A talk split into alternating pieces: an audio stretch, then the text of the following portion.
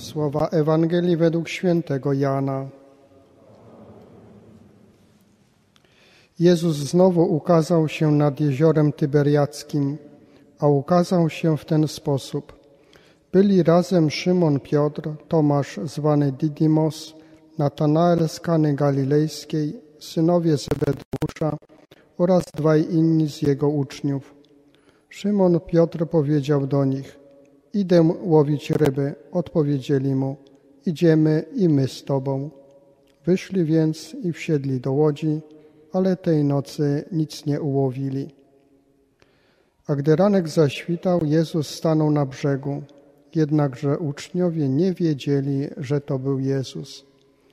A Jezus rzekł do nich, dzieci, macie coś do jedzenia? Odpowiedzieli mu, nie. On rzekł do nich, zarzućcie sieć po prawej stronie łodzi, a znajdziecie.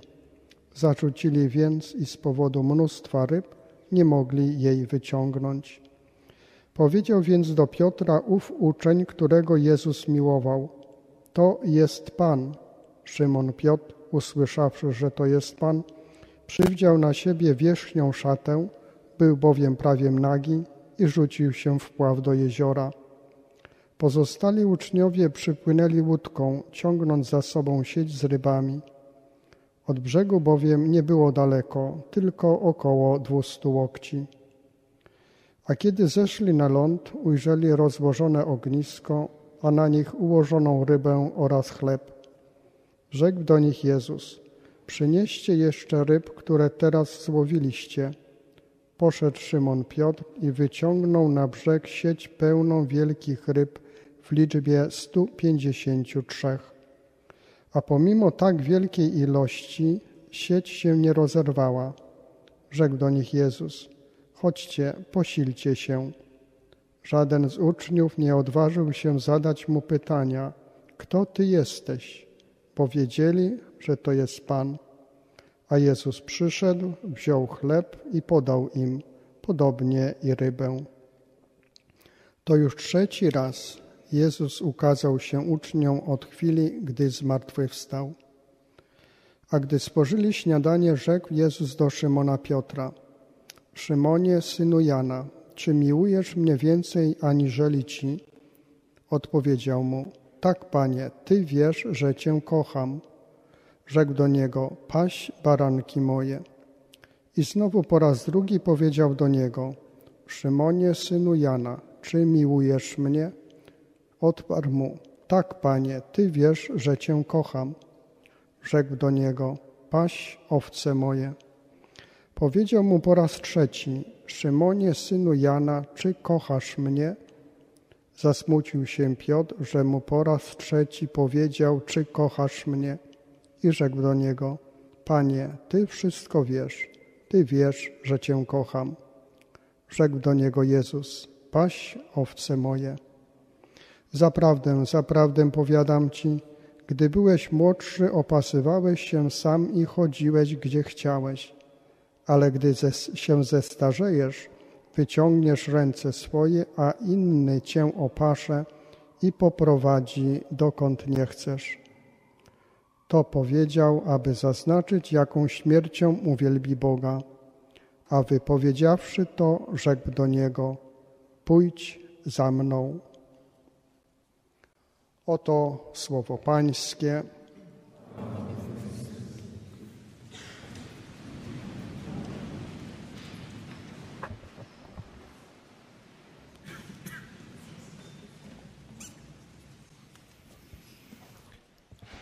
W takim momencie, w którym e, spotykają się apostołowie i są rozbici, co prawda żyli ze sobą, trzy lata chodzili razem, to teraz jednak nie wiedzą, co ze sobą zrobić. Jezus umarł, nie ma go. W związku z tym, do czego wracać? Już nawet ten powrót do wcześniejszego zajęcia, którym było rybołówstwo, wydaje się jakiś taki jałowy. No ale co robić? Piotr jakby od niechcenia. Idę łowić ryby. No, trzeba coś zrobić. Trzeba czymś głowę zająć, trzeba czymś ręce zająć i nie myśleć o tym, co się wydarzyło. Jak dobrze, że ci inni byli obok niego i potrafili powiedzieć: Idziemy i my z Tobą. Najgorzej, kiedy człowiek, kiedy jest rozbity, zostaje sam. Kiedy jeszcze dodatkowo izoluje się od innych. Kiedy próbuje ukryć tak naprawdę w samotności to, co się złego wydarzyło. Wspólnota jest tutaj bardzo, bardzo istotna. Idziemy z Tobą. I ta wspólnota dalej pokazuje swoją moc w tej Ewangelii. Bo Piotr nie widzi. Co prawda, połów olbrzymi, ale on sobie nie zdaje sprawy, że to jest Pan. Dzięki Bogu ma obok siebie, obok siebie owego ucznia, którego Jezus miłował. Jak pięknie mówi o sobie sam autor Ewangelii, święty Jan. I to on powiedział Piotrowi: To jest Pan. I jak to Piotr? Zanim pomyślał, to zrobił. Ubrał się i wskoczył do wody. Zasadniczo się człowiek rozbiera, zanim skakuje do wody. On zrobił odwrotnie. A to cały święty Piotr.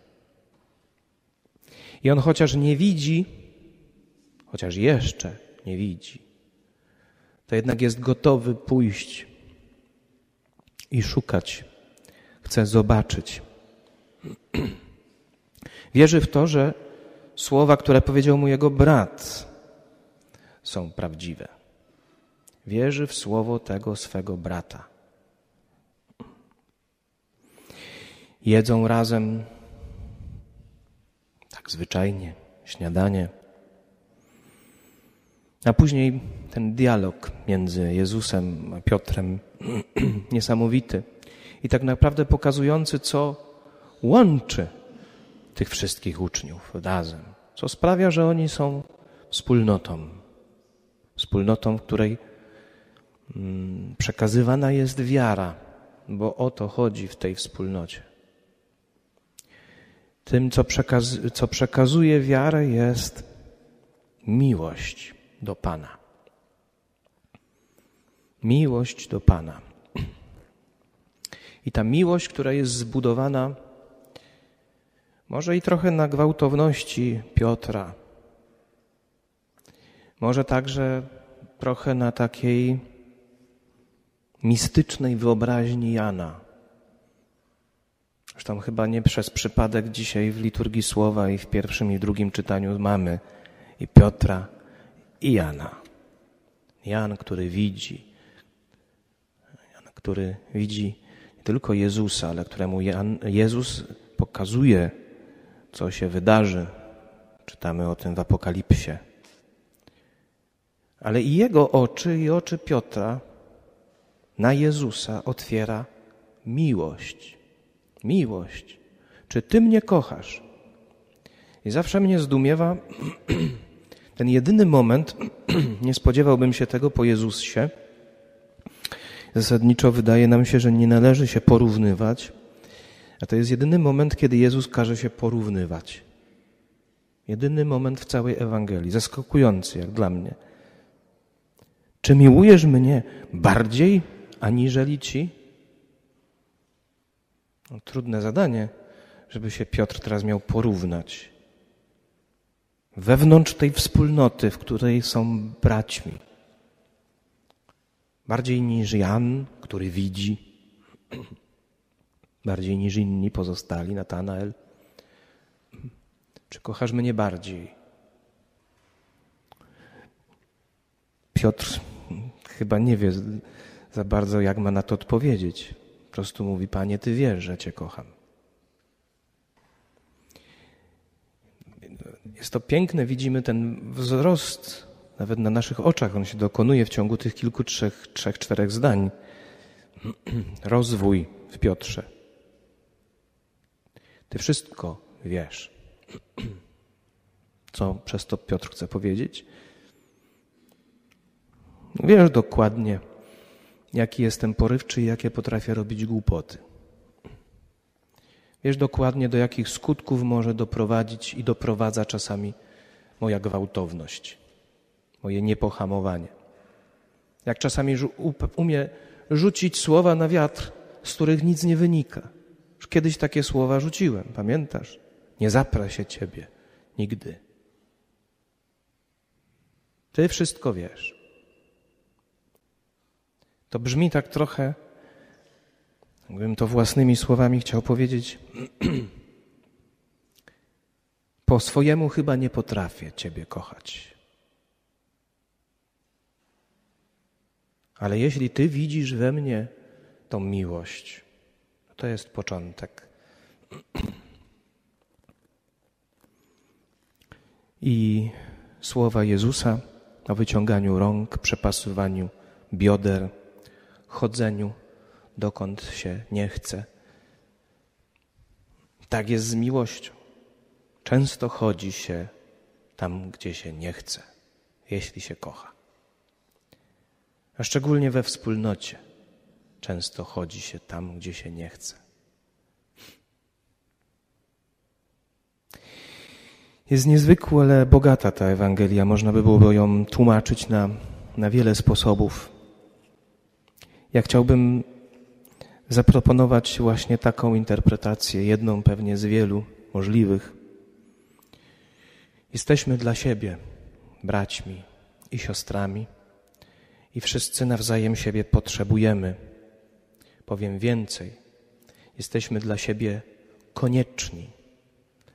Nasza wiara nie ma szans się rozwijać, jeżeli nie będziemy ze sobą jeżeli nie będziemy się wzajemnie budować, jeżeli nie będziemy się wzajemnie wspierać w naszych słabościach,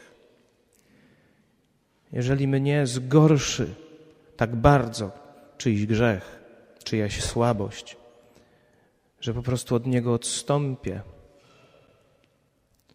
mój brat może zginąć, ale może i ja mogę zginąć dlatego że nie pójdę do przodu. Nie otworzą mi się oczy, nie zobaczę, że także w mojej słabości przecież Bóg działa z mocą.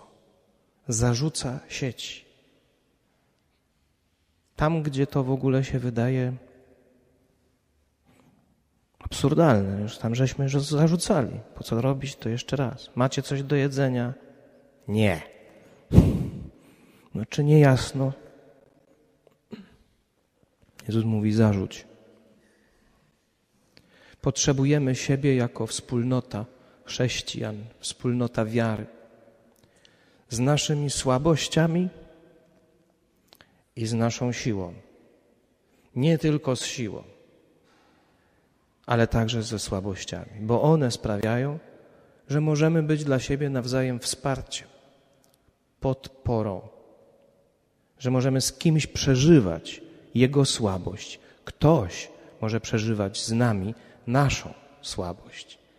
I potrafimy ucieszyć się również wzajemnie dobrem. Tylko w ten sposób możemy dojrzewać. Kiedy wspólnie miłujemy Pana, kiedy wspólnie do tego zobaczenia Go dochodzimy, jeden drugiego do tego prowadzi. Nigdy o tym nie zapominajmy i nigdy tego nie straćmy, bo możemy stracić naprawdę bardzo wiele. To jest wielki skarb dany nam wszystkim. To, że tu jesteśmy razem.